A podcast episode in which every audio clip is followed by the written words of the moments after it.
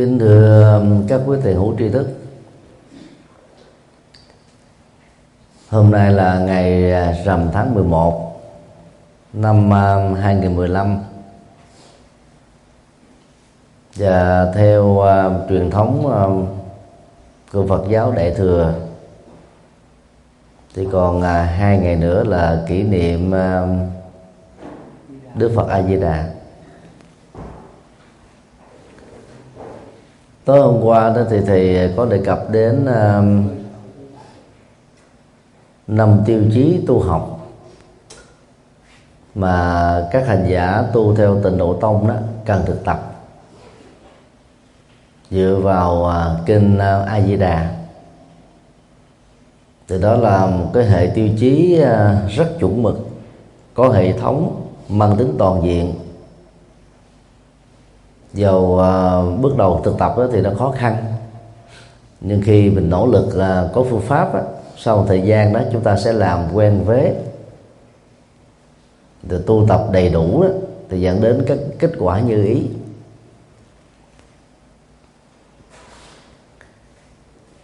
Sáng hôm nay đó thì à, thầy à, nói về căn bản tu học. Gọi là căn bản tức là nó là cái nền là sự bắt đầu. Cái nền đó có vững chắc đó, thì các cái công trình xây dựng ở trên nó sau đó đó mới bền lâu.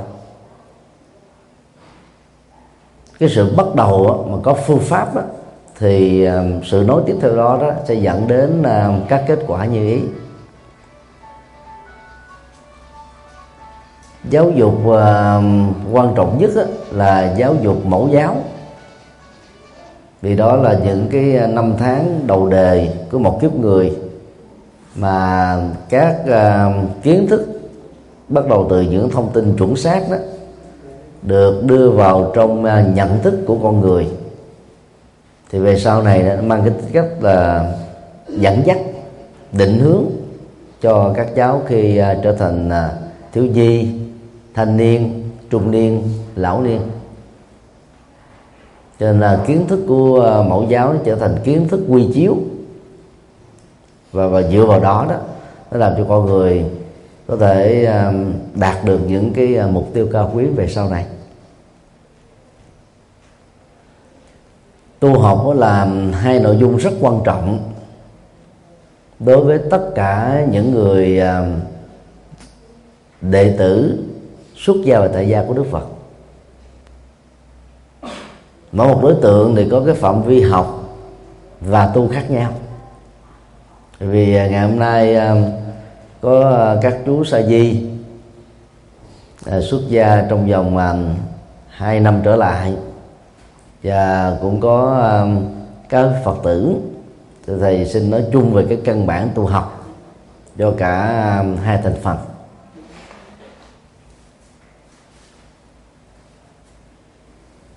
Điều một làm chủ giác quan đối với ờ, người tu. Khi mới bắt đầu vào chùa đó, thì ờ, các bậc thầy ờ, cho người tập sự xuất gia đó một cơ hội trải nghiệm đề tu ở trong nhà chùa nhưng vẫn còn hình thức cư sĩ. Thời gian à, tập sự tu đó đối với mỗi người đó, nó có thể dài và ngắn khác nhau. Và tùy theo à, trường phái Phật giáo nữa.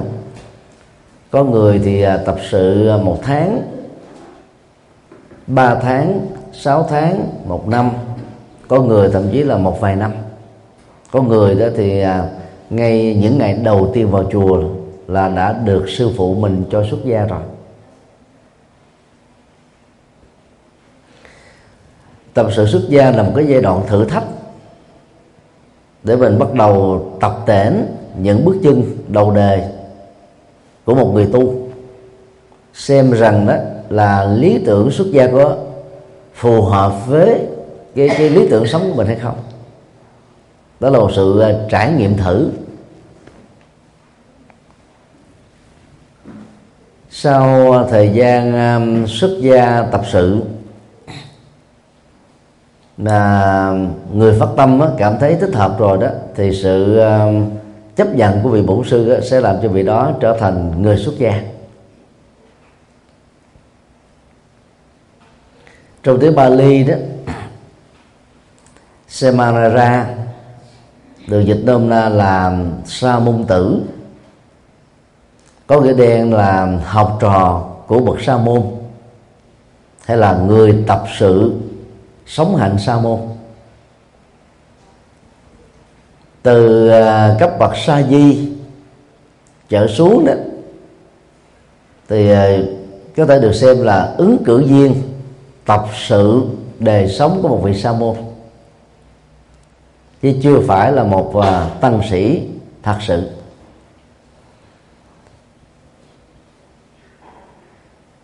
Sa môn uh, um, là phiên âm của samana. Samana có nghĩa đen đó là các vị tu sĩ không chấp nhận truyền thống hữu thần. Chúng ta có thể dịch nôm na trong tiếng việt là tu sĩ vô thần. Vào thế kỷ thứ sáu trước tây lịch đó, thì um, đức phật là một trong những người chủ trương ra trường phái sa môn. Và để phân biệt trường phái sa môn của đức phật với hai trường phái sa môn còn lại đó người ta đã gọi đức phật là sa môn đầu trọc. Thì ngài chủ trương à, cạo đầu trọc mỗi nửa tháng một lần. Và biến cái đầu trọc á, trở thành cái thông điệp để nhắc nhở các vị tu sĩ tu theo truyền thống của ngài đó rằng là thân hình của mình khác với người tại gia. Cho nên à, mọi thứ về đời sống của mình phải vượt trội hơn người tại gia. Về sau này à, chùa phái Phật giáo còn được gọi là sa môn thích tử. Thích đây là viết tắt của thích ca. Tử là những người học trò. Sa môn thích tử đó à, là đạo sa môn do Phật thích ca sáng lập. Mà về bản chất đó, được gọi đó là đạo Phật tức là đạo giác ngộ đạo tỉnh thức đạo tuệ giác. Ngoài đạo Phật là một trường phái sa môn vào thời Đức Phật thì còn có hai trường phái sa môn khác là sa môn duy Phật, tức là những người chủ trương vật chất là uyên ủy của sự sống nhưng họ có tu tập khổ hạnh khác với chủ nghĩa duy vật biện chứng hay là duy vật khoa học bây giờ. Trường phái còn lại đó là duy vật lõa thể tức là các vị tu theo đạo kỳ na trở về với đời sống thiên nhiên không mặc áo quần dùng uh, sự thực tập uh, thiền uh, quán nội tại để có thể khắc phục được cái sự nóng và lạnh theo khí hậu khắc nghiệt của Ấn Độ thì cả ba trường phái sa môn này đó đều được gọi là nhóm tôn giáo vô thần. Đối lập lại với tôn giáo lâu đời của um, ấn độ đó là bà la môn giáo còn được gọi là ấn độ giáo. Đó là tôn giáo hữu thần. Hữu thần á, là khái niệm chỉ cho các quan điểm tôn giáo chủ trương và chấp nhận có thượng đế và các thần linh tôn giáo nào chỉ à, thừa nhận có thượng đế không đó, thì được gọi là tôn giáo nhất thần. Xem thượng đế là đấng sáng thế con người dạng vật. Còn ngoài thượng đế ra còn thừa nhận các thần linh khác và thờ phượng các thần linh khác thì được gọi là tôn giáo đa thần.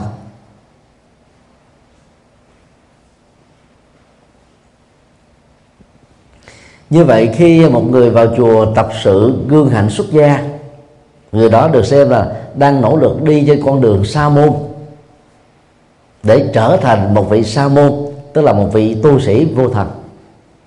Mà mục tiêu của vị tu sĩ này đó là hướng đến sự phát triển đạo đức, phát triển thiền định và phát triển trí tuệ để trở thành bậc thánh sống ngay trong kiếp sống hiện tại này. Cho nên à, những người tập sự xuất gia đó phải có lý tưởng xuất gia.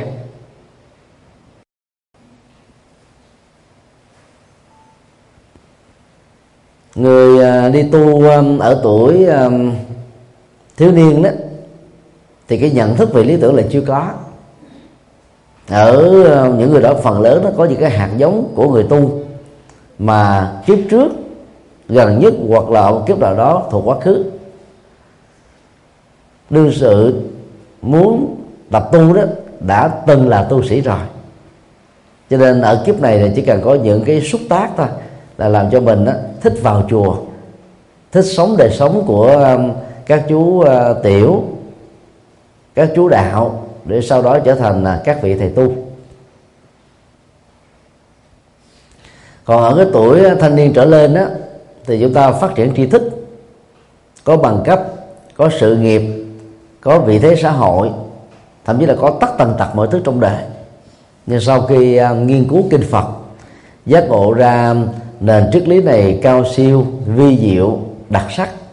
Cho nên rất nhiều người đã bỏ lại tất cả sau lưng và tình nguyện trở thành người xuất gia. Đó là xuất gia có lý tưởng do giác ngộ chân lý. Và những người phát xuất từ à, lý tưởng xuất gia đó thì thường làm đạo rất thành công. Những người à, xuất gia từ tuổi à, ấu niên đó thì cần phải được thầy của mình hướng dẫn về lý tưởng xuất gia.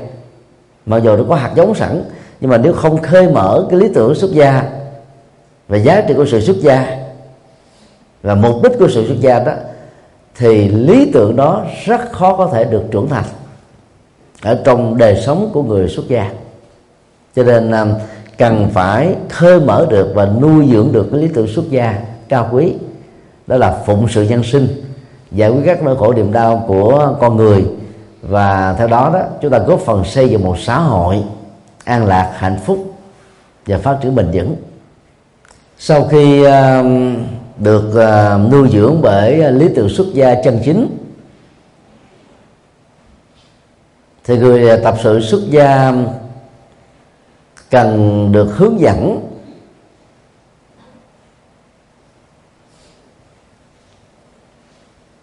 phát khởi tâm bồ đề.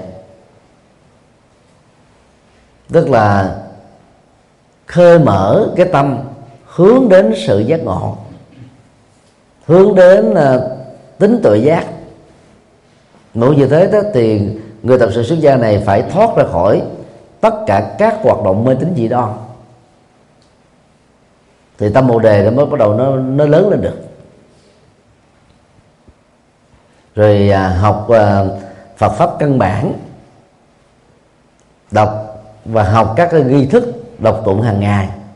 Trong đó chứa đựng ờ, những ờ, triết lý căn bản Đức Phật đã dạy. Để chúng ta mới ờ, có thể lớn dần về đạo đức và trí tuệ khi trở thành người tu thật sự về sau.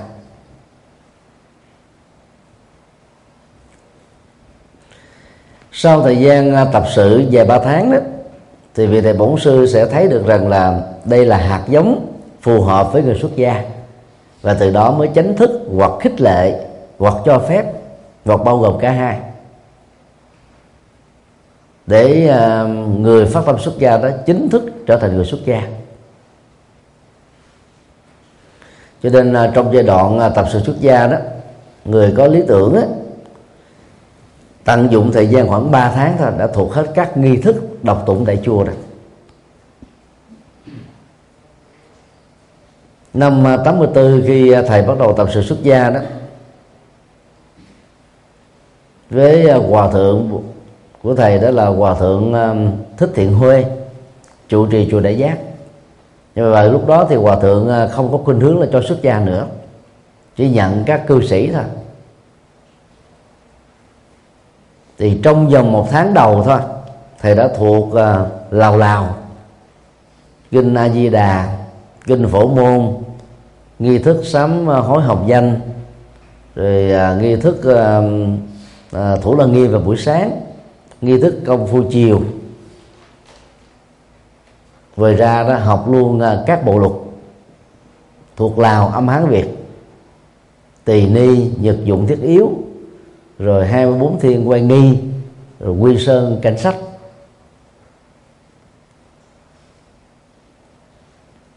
thì thường à, các hòa thượng á, dùng à, cái nghi thức thủ lăng nghiêm buổi sáng làm thước đo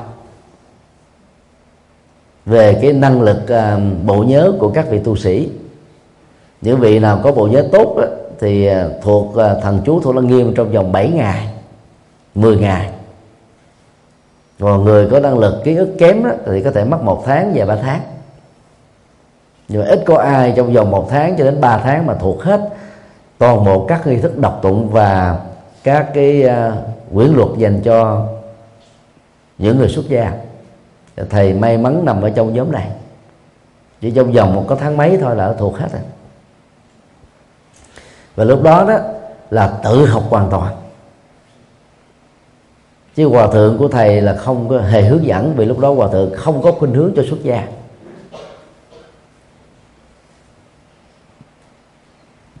Sau vài tháng chờ đợi đến cơ hội xuất gia không được thầy mới um, rời chùa đại giác về chùa giác ngộ. Và tại đây đó mới chính thức được xuất gia. Tới đó nói đông na là gì? Mình có những cái hạt giống của người xuất gia mạnh. Cho nên không cần thầy nhắc nhở không cần à, thầy hướng dẫn vậy. Chứ đi hỏi thăm các vị xuất gia trước. Người đi tu đó phải học cái gì? Cho nên khi còn là cư sĩ thầy đã thuộc hết những thứ này. Và sau khi xuất gia đó là tự học chữ hán vì lúc đó các trường Phật học đó, bị đóng cửa theo luật hiện hành của nhà nước vào thời điểm đó. Thì nhờ tinh thần tự học này đó là từ nhỏ đã vững về Phật pháp căn bản. Cho nên uh, tiến bộ trong tu học đó, diễn ra rất nhanh. Cho nên uh, những Phật tử nào sau thời gian đi chùa thấy rằng mình ờ, hợp với lý tưởng của người tu muốn xuất gia đó thì cần phải là nỗ lực học những thứ mà về sau này người xuất gia sử dụng đến.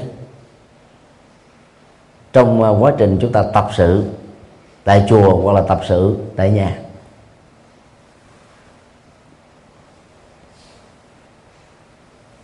Điều hai, làm chủ à, các giác quan. Kể từ khi à, được thầy của mình chính thức làm lễ thế phát, tức là cạo tóc, để trở thành người tu, thì trong truyền thống Phật giáo à, nguyên thủy đó phần lớn các vị sẽ được truyền 10 giới sa di để chính thức làm người tu. Ngày nay đó thì à, các nước theo Phật giáo Nguyên Thủy cũng đã bắt đầu có những cái à, quy định nghiêm khắc hơn. Tức là sau khi xuất gia thì có một khoảng thời gian nhất định mới bắt đầu cho thọ giới làm sa di? Còn trong đạo Phật Đại thừa trong đó có Việt Nam đó thì cái thời gian um, xuất gia một năm hai năm ba năm tùy theo vùng miền mà người xuất gia đó được thầy của mình và được giáo hội Phật giáo ở nơi tỉnh mình đang sinh hoạt đó cho phép chính thức đăng đàn thọ giới sa di để trở thành người tu chính thức. Thì trong suốt cái thời gian này đó, phần lớn các vị xuất gia đó sẽ được thầy của mình dẫn dắt cho học giới luật. Mà mục đích của đó là để giúp cho người tu đó làm chủ được các giác quan. Các giác quan này bao gồm có sáu loại thị giác, là nhận thức của mắt thính giác nhận thức của tai. Khú giác nhận thức của lỗ mũi. Vị giác nhận thức của lưỡi. Xúc giác nhận thức của thân. Và ý giác hay còn gọi là ý thức đó, là nhận thức của tâm. Để làm chủ các giác quan đó thì truyền thống Phật giáo Đại thừa dựa vào kinh Hoa Nghiêm, rút ra những bài thi kệ, mà phần lớn của nó là bốn câu, mỗi câu bốn chữ. Để cho các chú sa di đó học thuộc lào. Thứ nhất là là âm hán việt, và sau đó là ngữ nghĩa được giải thích. Các bài thi kệ này nó liên hệ đến các cái động tác sáng mơ từ lúc mới thức dậy đang nằm ở trên giường sau đó đặt bằng chân đầu tiên xuống giường đi từng bước đầu của một ngày rồi xúc răng vệ sinh cá nhân làm việc ăn cơm uống nước chấp tắt la vụ cho các phật sự được thầy mình phân công dân dân rồi mặc áo uh, tắm giặt vân vân. Đều phải đọc thuộc lòng bài thiên kệ. Và mục đích làm như thế là để cho tâm của người xuất gia đó được tập trung vào trong các bài thiền kệ này mà không có móng khởi ra những cái tâm ý giống như người đời. Đó là những bài thi kệ có chức năng giúp cho người xuất gia đạt được uh, việc làm chủ các giác quan. Làm chủ con mắt là rất khó vì ngày nay đó phương tiện uh, truyền thông nó quá nhiều tivi rồi quảng cáo. Ờ, Đức Phật thường dạy ờ, khi um, tiếp xúc với um, hình thù màu sắc đó chúng ta nhận thức uh, đúng với bản chất của đó thôi. Đừng khởi lên những cái tâm ý uh, nhiễm đắm về đó. Còn khi uh, tiếp xúc với uh, con người đó người xuất gia được hướng dẫn là không có đặt ra người đó là người nam hay người nữ. Không bị dướng kẹt vào cái ý niệm giới tính để chúng ta không bị thu hút bởi đặc điểm chung và đặc điểm riêng ở người khác giới phái. Thì bằng cách đó đó chúng ta làm chủ được con mắt. Không uh, chú trọng về chức năng của hình thức chúng ta sẽ làm chủ được con mắt còn người tại gia đó về phương diện này đó à, cũng nên tu tập để chúng ta dễ dàng giữ được cái sự chung thủy một vợ một chồng với người mình đã chọn làm bạn đời. Còn so sánh à, ngoại hình vợ mình với vợ người khác chúng ta sẽ thấy vợ mình xấu. So sánh chồng mình với chồng người khác chúng ta sẽ thấy chồng mình đó, chưa được bảnh trai. Thì cái đó nó dễ khởi lên những cái à, ngoại tình trong tâm tưởng. Như vậy làm chủ con mắt đó, thuộc về cái trách nhiệm của tất cả mọi người. Làm chủ lỗ tai tức là làm chủ về các âm thanh được chúng ta nghe để chúng ta không khởi lên các loại phiền não. Nghe lời thị phi chỉ trích lời giận dữ lời ta oán lời phê bình chúng ta dễ buồn bực, khó chịu, căng thẳng, khổ đau, bất hạnh. Cho nên làm chủ lỗ tai đó là khi chúng ta nghe các loại âm thanh đó chúng ta đừng để tâm mình bị cuốn trôi theo, bị quấn quýt theo ta. Để chúng ta không có tạo ra các phản ứng giận dữ, đối kháng, đối lập, chống đối nhau, loại trừ nhau, tiêu diệt nhau. Người à, nói xấu, nói xuyên tạc, nói vu khống, nói kiếm chuyện, thường phát xuất từ những động cơ không tốt đẹp. Và chúng ta không nên bắt chước họ để làm những việc tương tự như họ. Chúng ta phải trở nên cao thượng hơn, vĩ đại hơn. Chúng ta mới có thể cảm hóa được, hoặc là chuyển được cái cái nghiệp quan trái đó. Phải tập làm chủ lỗ tai để không bị phiền não khi người ta nói xấu mình tức là làm chủ lời thị phi, làm chủ lời vu khống.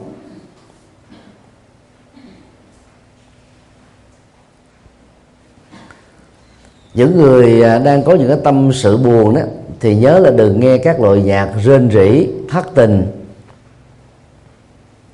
Gọi chung là nhạc sến bởi vì nghe các loại nhạc đó đó chúng ta sẽ bị chìm sâu vào trong cảm xúc. Và lúc đó không còn muốn làm việc gì nữa hết á. Ngồi thơ thẳng một mình đi thơ thẳng một mình trầm ngâm một mình. Và trở nên tiêu cực bi quan yếm thế chán trường tuyệt vọng trầm cảm và thậm chí có thể tự tử. Do đó người tu học Phật đó, chúng ta phải tập nghe các loại sách nói có giá trị các băng thuyết giảng có ý nghĩa. Nghe các cái chương trình radio có giá trị giáo dục cao. Còn chỗ nào mà tụm ba tụm bảy nói chuyện địa phi nói chuyện uh, tào lao nói chuyện vô ích nói chuyện văn hóa nói chuyện uh, uh, mất lịch sự nói chuyện mê tín chúng ta đừng ngồi lại đừng nghe. Vì nghe đó nó không giúp ích gì cho mình hết á. Làm chủ uh, lỗ mũi và làm chủ cái lưỡi đó nó có liên hệ nhau. Vì khi thực phẩm chúng ta đưa vào miệng nhai đó thì mùi nó tác động đến lỗ mũi vị nó tác động đến cái lưỡi.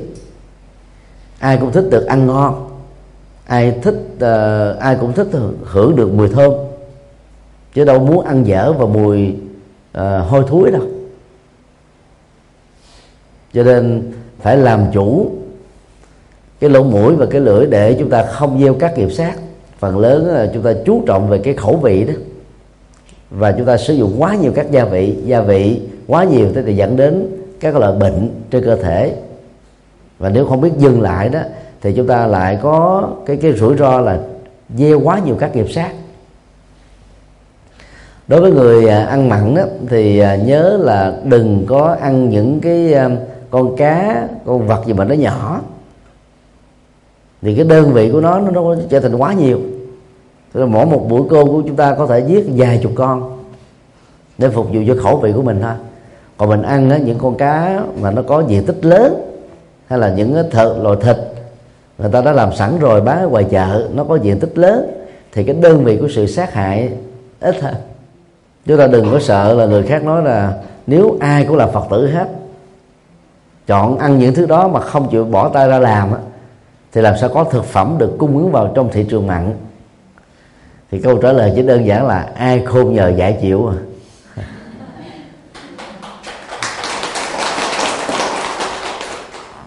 Cho nên đạo Phật không à, khích lệ, giết hại sự sống của các loài động vật và gia súc.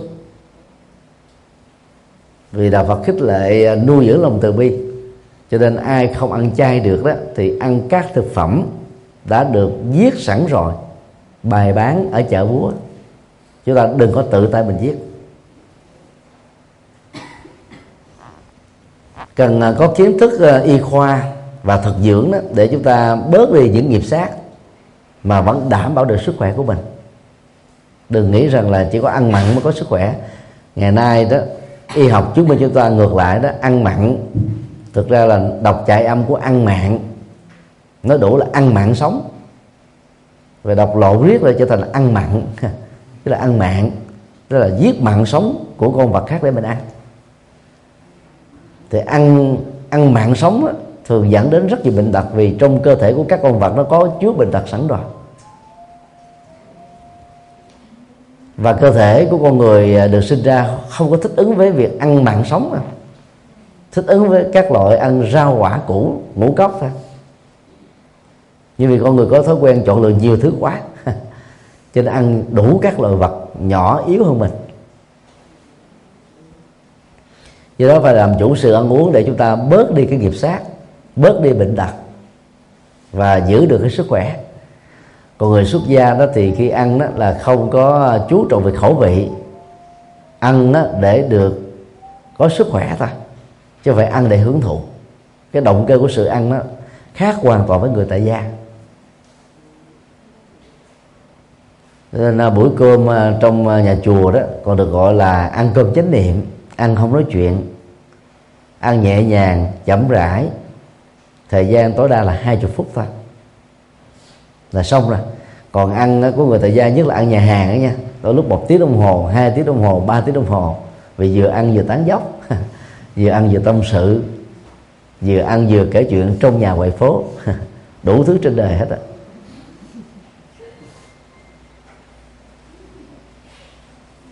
Nhiều lần à, chùa tượng sư chúng ta tổ chức à, khóa tu à, một ngày ăn lạc đó. Thì các phật tử ăn cơm chánh niệm trước khi ăn cơm có nghi thức. Và sau khi ăn cơm mà chúng ta được hướng dẫn đi kinh hành để tiêu hóa thực phẩm. Đó là truyền thống văn hóa ẩm thực được đạo Phật chủ trương.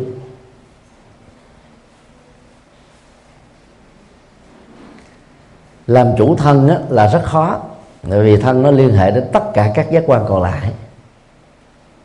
Mắt tai mũi lưỡi nằm ở trên thân. Toàn thân chúng ta có um, vài chục triệu tế bào. Có hệ thống thần kinh chằng chịt thần kinh uh, trung ương thần kinh uh, ngoại biên thần kinh cảm giác ở trên làn da đó chúng ta có hàng hàng dạng các dây thần kinh nhỏ nhất đang xen nhau nối kết nhau. Cho nên tiếp xúc với cơ thể để chúng ta tạo ra các phản cảm xúc. Các vật dụng chúng ta ngồi nằm mặc và sử dụng đó, đều tạo ra các phản ứng cảm xúc. Chị em phụ nữ đó thì cảm xúc nhiều cho nên à, tu thân đó tức là làm chủ cái thân đối với chị em phụ nữ nó khó hơn là người nam. Vì người nữ nó có nhiều cái à, cái hệ thống thần kinh tạo ra những cái vùng nhạy cảm trên toàn thân. Cho nên làm chủ thân đó là cái cái cái nguyên tắc đó, là chúng ta là không là xúc chạm thân thể của nhau giữa nam và nữ. Còn à, vợ chồng á, thì à, chỉ xúc chạm đúng với người mà luật pháp cho phép thôi tức là vợ chồng của mình. Làm chủ thân á, muốn được thành công thì à, chúng ta phải thấy rõ thân này được cấu tạo bởi các cái tổ hợp. Thân là nơi chứa nhóm các vật bất tịnh. Thân á, trở thành một cái công cụ để chúng ta có sức khỏe sống có mục đích có giá trị trong đời. Do, do đó chúng ta tránh tình trạng á, biến thân này làm thượng đế hay xem thân này đó là nguồn gốc của tội lỗi. Xem thân là thượng đế đó thì chúng ta chú trọng về thân. Chúng ta chăm sóc đó bằng à, gọi là thẩm mỹ, rồi à, trang sức phẩm, nước hương một cách quá mức. Dẫn đến đó là tốn kém tiền về bị lệ thuộc. Và điều đó nó dẫn đến cái chủ nghĩa hưởng thụ còn xem thân đó là nguồn gốc của tội lỗi đó là chúng ta dễ dàng đi đọt thân. Các trường phái tu khổ hạnh ép sát ở tại Ấn Độ là do nhận thức ngộ nhận này thôi. Rồi đạo Phật dạy chúng ta xem thân như là một chiếc xe trên hành trình cuộc sống mà chúng ta có mặt vài chục năm trong đời. Cho nên chúng ta phải chăm sóc sức khỏe, làm chủ à, các phản ứng à, cảm xúc trên thân để chúng ta không bị lệ thuộc vào nó bị nó uh, dẫn dắt chúng ta như là con lật đặt bị giật dây. Phải uh, tu tập nhiều phương pháp được uh, Đức Phật giới thiệu trong nhiều bài kinh để chúng ta làm chủ được toàn thân này. Bao gồm mà tu tập và sám hối tu tập lễ bái rồi à, thực tập à, thể dục trong chánh niệm. Để cho thân mình đó được trang nghiêm đoan chánh chững chạc. Mà ai đó có cơ hội quan sát vào đó đều à, khởi lên một cái nhận thức à, quý trọng. Người thực tập chánh niệm đối với thân đó, thì đi đứng nằm ngồi của đó rất là nghiêm trang tề chỉnh nhẹ nhàng thư thái thoải mái, thông dong. Còn nếu mà mình không làm chủ được cái thân đó thì cái cái cái động tác đi chúng ta nó rất là vọng động. Đang ngồi thế là rung đùi, rung chân, đi thế là đánh đồng đưa tay. Cái cử chỉ trên thân nó là gần như là mất sự kiểm soát của tâm. Đó là do vì chúng ta bị thất bại trong việc làm chủ tâm và thất bại trong việc làm chủ thân. còn làm chủ tâm á, là làm chủ nhận thức của mình. Không để cho nhận thức à, tạo ra ba loại phản ứng. Phản ứng tham ái phản ứng giận dữ và phản ứng si mê. Trong phản ứng tham ái bao gồm luôn phản ứng à, tham lam phạm pháp trái đạo đức ngược với lương tâm. Để làm chủ được tâm thì à, chúng ta thực tập chánh niệm trong mọi động tác đi, đứng, nằm, ngồi. Chúng ta dùng mà các phương pháp à, thay thế. Chẳng hạn như à, niệm 10 đức hiệu của Đức Phật. Hay là niệm à, sáu đặc tính của chánh pháp. Hoặc niệm 10 đức hạnh của tăng đoàn. Hoặc là hướng tâm về 40 đề mục thiền quán thì à, chúng ta dễ dàng làm chủ được tâm. Tâm chúng ta không có khởi lên những cái ý tưởng sai quấy phạm pháp hay là phàm phu tục tử.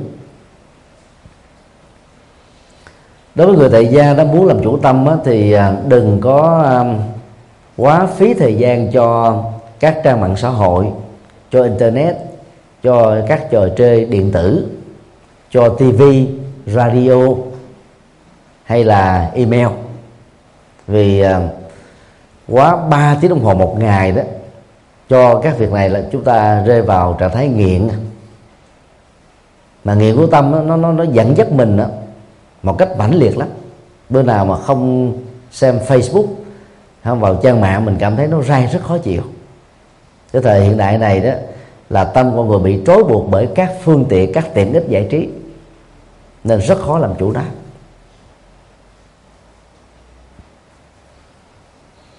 các phương tiện giải trí ờ, đa năng đó nó làm cho chúng ta cảm thấy ờ, thoải mái hơn. Nhưng mà nó trói buộc chúng ta cũng nhiều hơn. Mất hạnh phúc gia đình do các cha mạng xã hội gây ra là rất lớn. Rồi ờ, bị trầm cảm bị à, à, tim mạch béo phì bị à, tâm thần quan tưởng đa nhân cách bị tâm thần phân liệt, do sử dụng các cái tiện ích internet, không phải là ít. Rồi à, cũng không nên à, xem các loại phim ảnh báo chí à, đồi trụy. Vì như thế nó làm cho tâm mình bị lợi thuộc, bị hệ lụy, bị dướng dính vào cái chủ nghĩa hưởng thụ thấp kém, mang tính phàm phu. Do đó phải tập thành thói quen làm chủ tâm bằng cách là hướng tâm về những đối tượng những mục tiêu những giá trị cao quý mang tính nhân văn ở hiện tại và trong tương lai thì chúng ta sẽ bỏ qua được vượt qua được không màng đến các cái um, hưởng thụ thấp kém.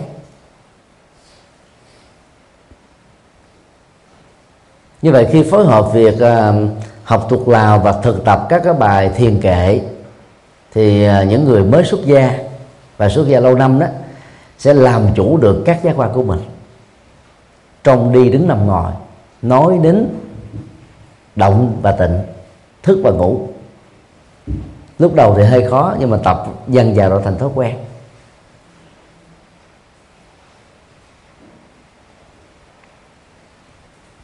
Và người tại gia cũng cần phải làm chủ sáu giác quan. Ở một mức độ tương đối so với người tại gia, xuất gia, thì lúc đó cuộc sống của chúng ta trở nên rất hạnh phúc rất an lạc rất vững vàng.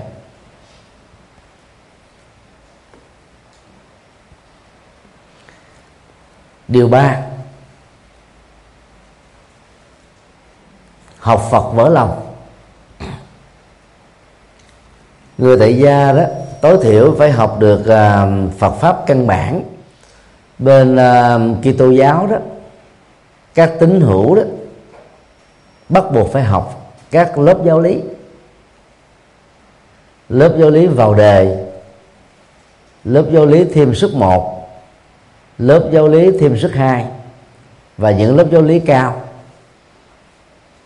Khi đến đến tuổi trưởng thành đó để được cho phép làm lễ cưới tại nhà thờ, thì người muốn làm lễ cưới đó buộc phải trải qua lớp giáo lý hôn nhân. Như vậy ít nhất đó là các tín hữu của đạo thiên chúa giáo phải trải qua tối thiểu là năm lớp học giáo lý.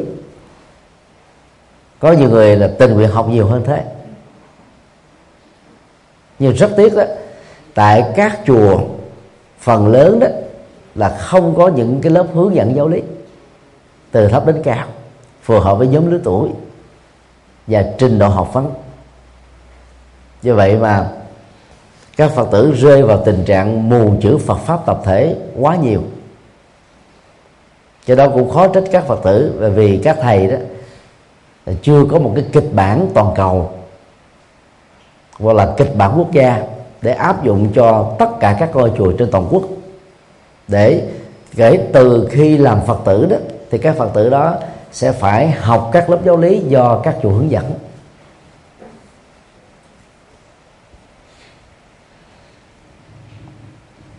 Hiện nay thì các chùa nhặt ra được cái à, khiếm khuyết này cho nên um, tổ chức các um, buổi thuyết giảng vào những ngày chủ nhật vào những ngày sóc phộng rằm mùng một hàng tháng vào những ngày khóa tu một ngày an lạc. Thì dầu đó không có cái bài bản từ thấp đến cao mang tính hệ thống nhưng ít ra khi chúng ta học những uh, buổi thuyết giảng như ờ, nêu trong các ngày. Nói nói trên đó, thì chúng ta sẽ nắm được cái căn bản Phật pháp.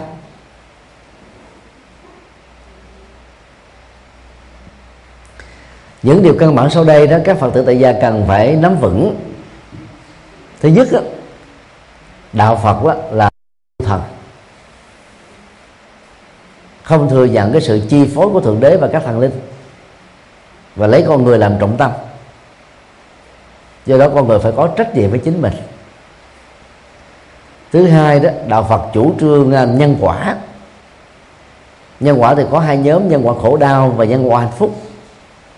Những gì trái với luật pháp, trái với đạo đức mà chúng ta vô tình hay cố ý làm á, sẽ dẫn đến các hậu quả xấu những gì đã mang lại hạnh phúc an lạc cho mình cho người hiện tại và tương lai đó thì mang đến các cái kết quả an vui. Đó là quy luật.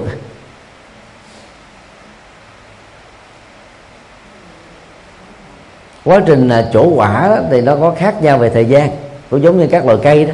Có cây hai ba ngày có hoa có cây phải vài tháng vài năm vài chục năm vài trăm năm mới được gọi là cây đại thụ. Thì các loại hạt giống cũng vậy chúng ta gieo trồng hạt giống gì đó nó trổ quả hạt giống đó. Và nó có thời gian để trổ quả. Đang lúc mà chúng ta làm việc thiện việc phước mà quả chưa trổ đừng có nản. Vì thời gian nó chưa chín mùi.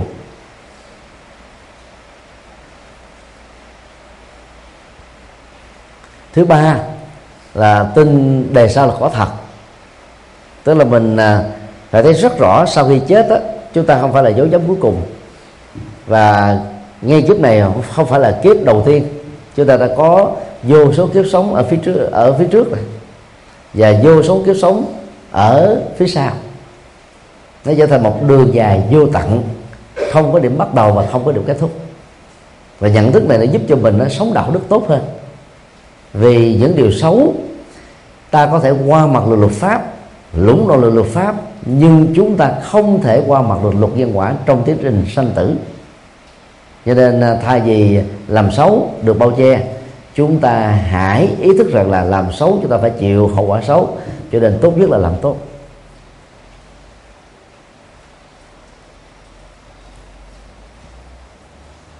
Thứ tư nắm vững được à, tứ thánh đế.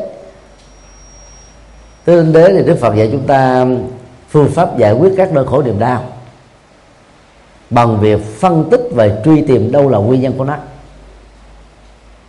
sau đó đó, chúng ta tin tưởng rằng à, cái kết quả ai vui hạnh phúc là có thật và chúng ta có thể đạt được nó.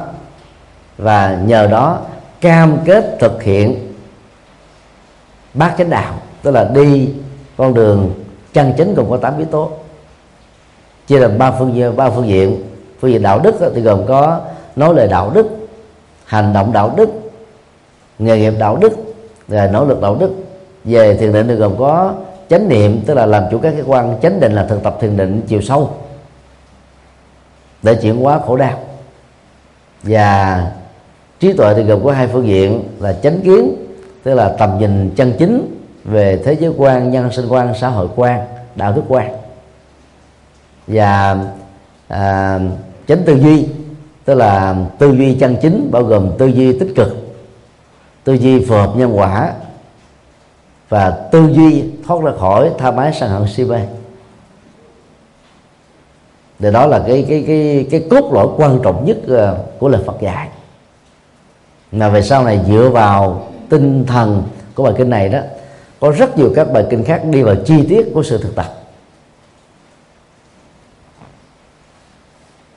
Tất cả các vấn nạn khổ đau của chúng ta đó, dù là lớn như ờ, cấp bậc quốc tế cấp bậc quốc gia hay là cấp cộng đồng, cấp gia đình và cấp cá nhân.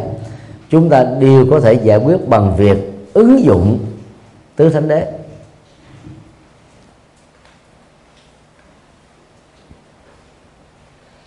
Thứ năm đó là hiểu rõ được vô thường về phương diện thời gian, vô ngã về phương diện vật lý. Thời gian thì gồm có quá khứ, hiện tại, vị lai, để làm thay đổi mọi thứ. Còn à, vô ngã đó là nhận thức thấy rõ là trong mỗi vật thể cho nó có con người đó đó là một tổ hợp đó rồi có nhiều yếu tố cho nên chúng ta không dướng kẹt vào nó. Mỗi khi vô thường tác động chi phối dẫn đến cái chết nè tai nạn bệnh tật nè những cái tổn thất trong làm ăn như là phá sản nè à, hay là lỗ lã thất nghiệp và những cái rủi ro sự cố bất hạnh diễn ra trong đời đó, chúng ta không để cho tâm của mình đó bị chìm sâu vào trong nỗi khổ niềm đau. Phải nỗ lực thoát ra. Bằng cách quán chiếu là đau ở trên thân và khổ trong tâm. Do các hoàn cảnh xảy ra đó không phải là tôi không phải là tự ngã của tôi không phải là sở hữu của tôi. Mà người nó đang diễn ra đối với cuộc đời của mình. Nhưng mà mình à, không xem nó là mình và sở hữu của mình cho nên chúng ta thoát ra nó nhanh chóng hơn thay vì chúng ta bị dướng dính vào nó ám anh vào nó thì chúng ta trở thành nạn nhân.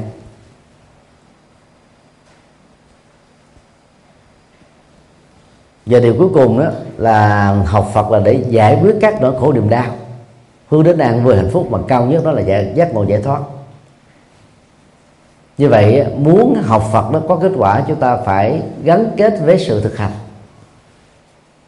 nó giống như um, một à, cái, cái hoa đẹp vừa có à, hương. Thì nó sẽ làm cho hoa đó có giá trị hơn.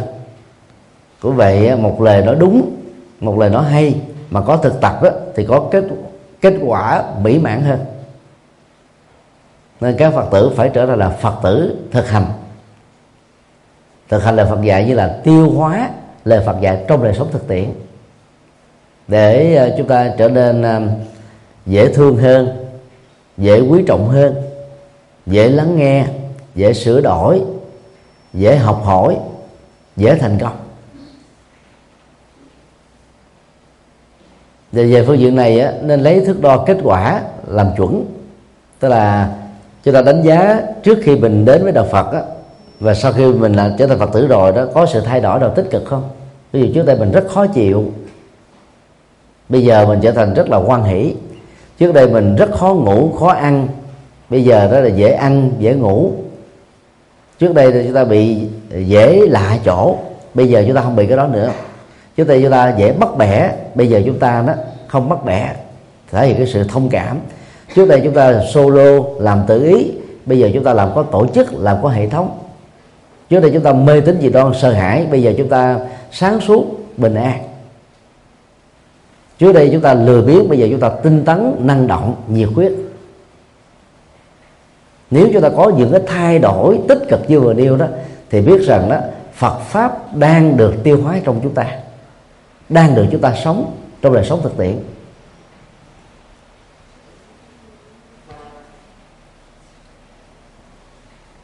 Thì đó là cái học của người à, người tại gia. Và nội dung của những cái học vừa nêu đó người xuất gia cũng phải học, thậm chí học sâu hơn. Mà muốn học sâu hơn đó thì các vị tu sĩ xuất gia đó phải tự học ở chùa của mình. Từ sách vở, từ kinh phật, từ sách nói, từ các trang web. Thì đồng thời phải học Phật học bài bản tại các trường Phật học.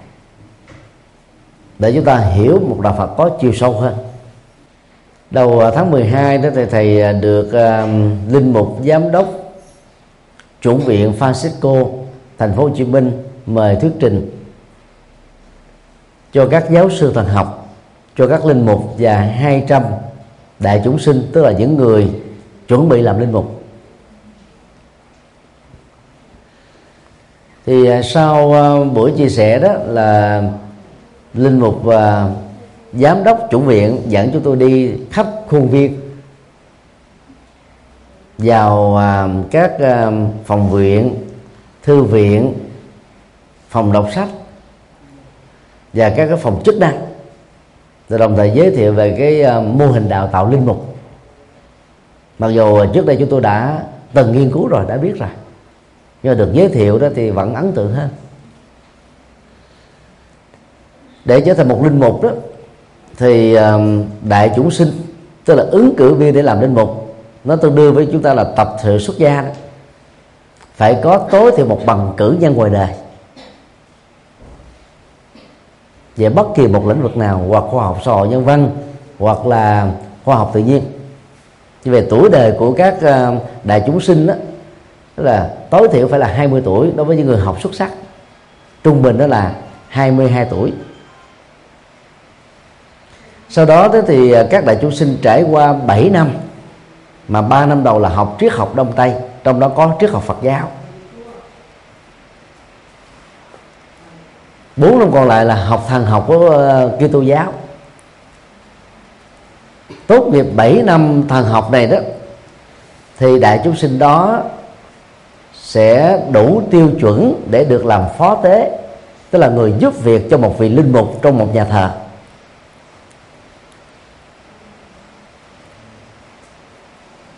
Rồi nếu mà được đánh giá đạt tiêu chuẩn đó, thì vị đại chúng sinh đó mới chính thức được đề xuất làm linh mục. Sau đó đó giáo hội thì chúa giáo mới làm một cái lễ thụ phong linh mục. Cho trong lễ thụ phong linh mục người ta chỉ có ờ, vài chục người được thụ phong là nhiều.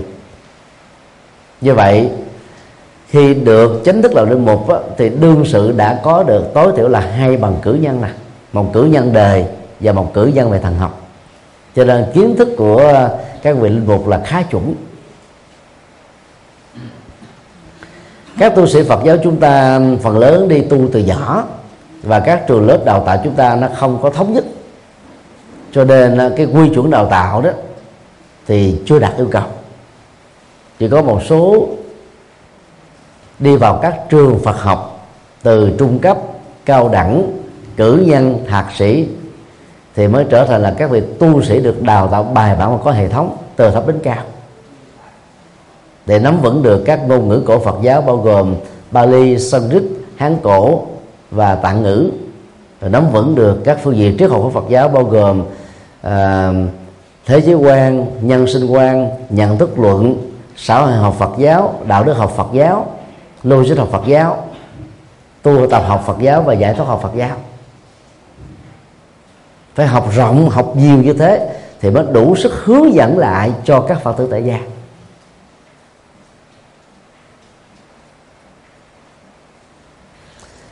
Khi mà một vị tu sĩ vào à, trường Phật học đó, học trình độ à, cao đẳng Phật học thôi thì cái kiến thức và năng lực của vị tu sĩ có bằng à, cao đẳng có thể cao hơn các cử nhân ngoài đời một cái đầu. Bởi vì triết học Phật giáo quá sâu sắc quá đặc biệt.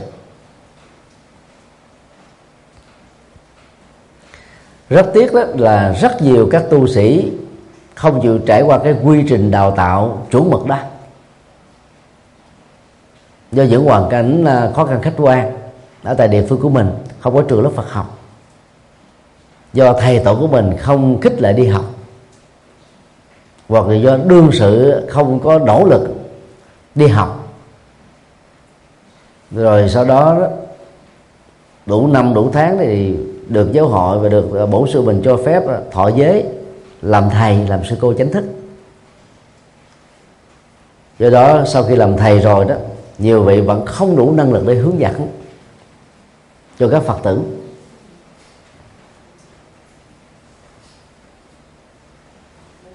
Và đây là cái tình trạng phổ biến trên toàn cầu giáo hội đã nhận thức được điều này, cho nên à, hiện nay đó, trên toàn quốc có 33 trường trung cấp Phật học. 6 trường à, cao đẳng Phật học. 4 học viện Phật giáo Việt Nam đào tạo cử nhân. Trong số đó có học viện Phật Việt Nam tại thành phố Hồ Chí Minh đào tạo thạc sĩ và trong tương lai đào tạo tiến sĩ Phật học. Đây là nơi đào tạo Phật học à, tốt nhất tại Việt Nam hiện nay. Cốt lõi của học Phật dầu là học dưới góc độ triết học như vừa nêu chúng ta phải thấy đó là Phật học gồm có ba phương diện. Học đạo đức toàn thiện, học thiền định toàn thiện, và học trí tuệ toàn thiện. Học đạo đức toàn thiện đó thì người tu học Phật phải học tất cả các giới luật Phật dạy, bao gồm giới luật cho người tại gia, giới luật cho người xuất gia. Tại gia đó thì à, có 10 có năm giới đạo đức, rồi có à, bác bát quan trai giới có giới bồ tát dành cho cư sĩ. Còn xuất gia đó thì gồm có 10 giới sa di sa di ni. Rồi à, sáu học pháp dành cho thức somanani đối với người nữ. Và 250 điều đạo đức dành cho tăng làm tỷ, tỷ khu. Và 348 điều khoản đạo đức dành cho ni làm tỷ khu ni.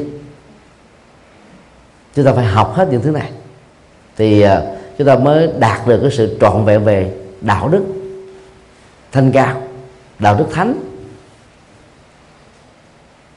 Còn học về à, à, thiền và định á, thì chúng ta phải nắm vững được. Thứ nhất á, là phải học về chánh niệm để làm chủ các giác quan trong đi đứng nằm ngồi chánh niệm tức là là nhận thức đúng được cái bản chất của mọi thứ đó đang diễn ra ở trong tâm mình trong cảm xúc trong nhận thức và trên cơ thể này.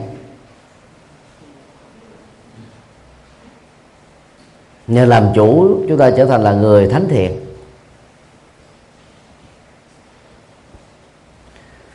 Còn à, học định đó, thì gồm có bốn cấp.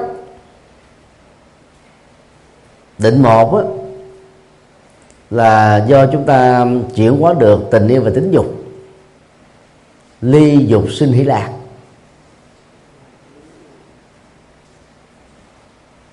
định thứ hai đó là trải nghiệm cái um, cái chiều sâu của thiền định để vượt qua các cái niềm vui khoái lạc giác quan định sinh hỷ lạc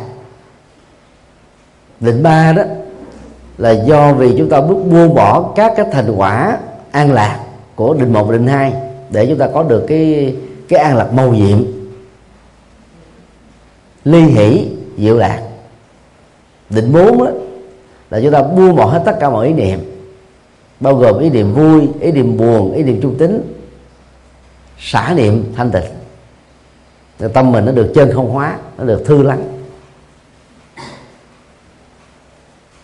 Còn về phương pháp á, thì à, chúng ta có à, thiền chỉ và thiền quán. Chỉ là dừng lại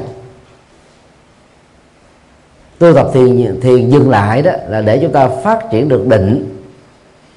Tu tập thiền quán để chúng ta có được trí tuệ. Tu tập à, thiền chỉ thì gồm có 40 đề mục. Gồm có đất, nước, lửa, gió, âm thanh, ánh sáng, màu sắc, các vật thể cụ thể. Để giờ đó tâm mình nó được cột vào những cái đối vật đó để chúng ta không có vọng tưởng, mong cầu buông lung.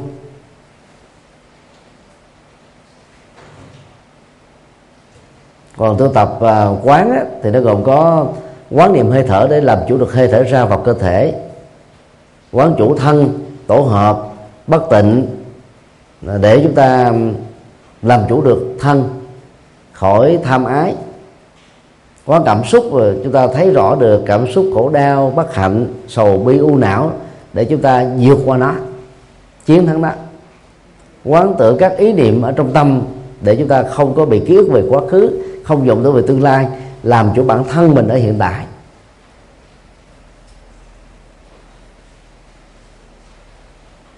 Thì đó là cái ờ, cái vắn tắt của thực tập ờ, thiền định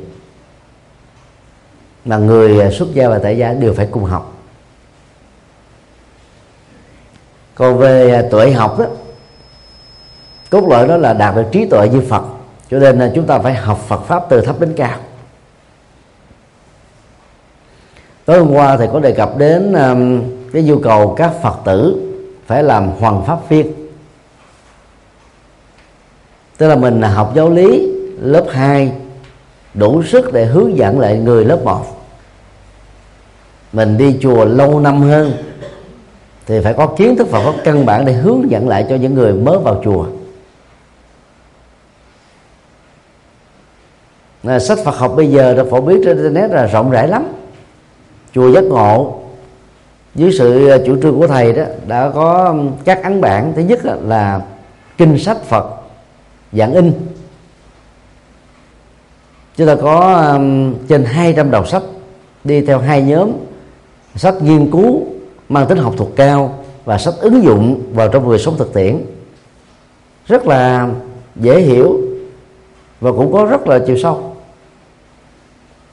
Ngoài ra thì um, chủ nhất còn còn thực hiện cái hệ thống sách nói gồm có mấy trăm tác phẩm sách Phật học được đọc bằng âm thanh để chúng ta vừa làm việc gia đình hay là ở công sở vừa có thể nghe được bằng headphone của mình. Rất tiện ích. Ngoài ra còn có đại tạng kinh bằng âm thanh. Trên đó một trăm mấy chục đĩa. Mỗi một đĩa là 15 giờ âm thanh để nghe trực tiếp lời Phật dạy đã được dịch ra tiếng Việt. Ai có internet thì vào trang web chùa giác ngộ com để à, học các à, loại sách nói vừa nêu. Còn ai có điều cứng thì à, gửi cho các chi nhánh chùa giác ngộ hoặc là cho chùa giác ngộ. Vài hôm sau lại lấy. Thì trong đó nó chứa được hết tất cả các loại kinh sách bằng âm thanh này.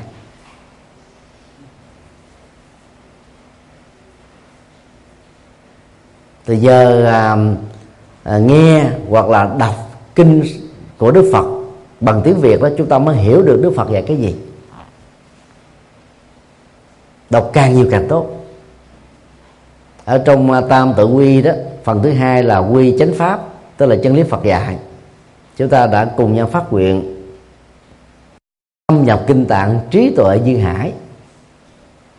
Tức là hiểu thấu đáo được toàn bộ kho tàng kinh điển Phật giáo, chứ không phải một hai bài kinh. Để có được trí tuệ như biển lớn. Các chùa trực thuộc hệ thống chùa giác ngộ đó đều có cái quyển kinh Phật cho người tại gia, gồm 63 bài kinh căn bản. Và có cái quyển kinh tùng hàng ngày được biên tập từ năm 94 gồm có 49 bài kinh căn bản. Nhờ đó mà đọc thường xuyên đó, chúng ta mở mang được trí tuệ hiểu sâu lời Phật dạy hơn.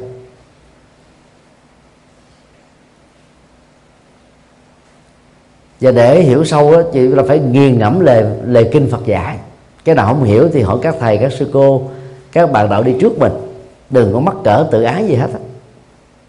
Càng chịu khó hỏi hiểu nhiều, hỏi nhiều thì, thì hiểu sâu hơn. Và nghiền ngẫm Phật pháp cũng phát sinh được trí tuệ còn thực tập Phật pháp để có được trí tuệ thì gồm có thực tập đạo đức và thực tập thiền định như vừa nêu rồi. Cho nên người xuất gia nó phải hội đủ được đạo đức, tức là đề cốc, đề sống, nhân cách, phẩm hạnh, chuẩn mực, vượt trội hơn người tại gia, làm gương cho người tại gia. Còn thiền định nó thuộc về cái cốt lõi hành trì của Phật giáo này pháp môn nào trong đạo Phật cũng phải thực tập thiền định muốn có trí tuệ thì, thì các tu sĩ phải đến trường lớp Phật học học. Còn nơi mà không có trường lớp thì phải tự học ở nhà học mỗi ngày. Ngày nay đó nhiều phật tử một ngày là nghe ba bài giảng của một hoặc là ba giảng sư khác nhau. Cho nên trình độ phật học của phật tử đó nhờ internet đã được cải thiện rất nhiều. Các tu sĩ phải học nhiều hơn nghiêm túc hơn phật tử tại gia. Các tu sĩ đó phải giỏi hơn phật tử tại gia về phật học ít nhất là một cái đầu. Thì mới dẫn dắt cho người tại gia đó đạt được trí tuệ để có được các cái thành quả an lạc hạnh phúc trong đời. Trong hàng trăm bài giảng thầy thường dùng à, khái niệm một tu sĩ tiêu chuẩn đó, phải là bác sĩ tâm linh. Nếu bác sĩ đời đó có thể chẩn đoán được bệnh, có thể chữa được bệnh để mang lại sức khỏe và tuổi thọ, thì tu sĩ phải là bác sĩ tâm linh để có thể biết được nguyên nhân nỗi khổ niềm đau của các phật tử mình, của những bất ổn gia đình và xã hội, để chúng ta mới tư vấn, dùng bài kinh nào, dùng phương thức gì để vượt qua để khắc phục được đó là nhiệm vụ quan trọng nhất của tu sĩ.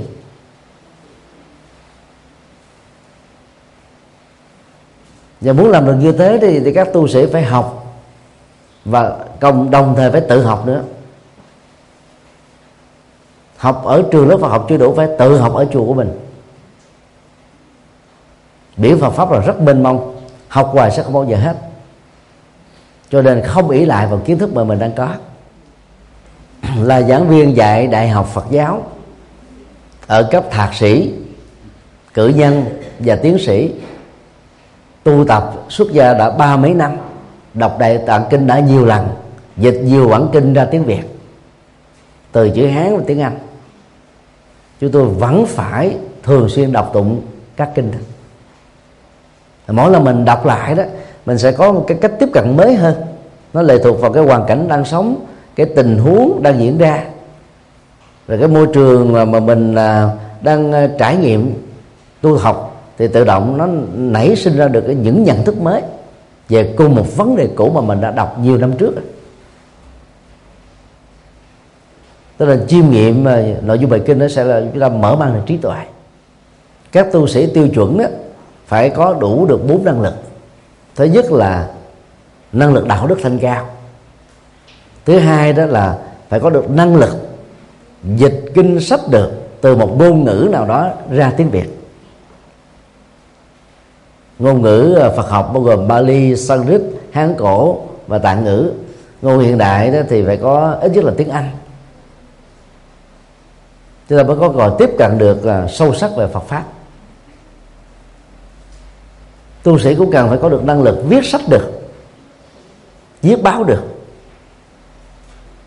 để mình diễn tả được một cách đó là xúc tích, rõ ràng, đầy đủ nghĩa, có hệ thống, mạch lạc, những cái triết lý sâu xa của đức phật. Nếu mà mà không viết hay thì khó mà nói giỏi được. Người nào viết đúng nhân phạm thì nói mới đúng nhân phạm được. Thì cái người nghe người ta mới không bị ngộ nhận hay hiểu lầm. Ngoài ra thì tu sĩ đó phải thuyết giảng được. Như vậy dịch thuật trước tác thuyết giảng là ba nhiệm vụ quan trọng hàng đầu của tất cả các tu sĩ. Để muốn được như thế thì phải học một cách rất là nghiêm nghiêm túc chứ không thể học lơ tơ mơ mà được.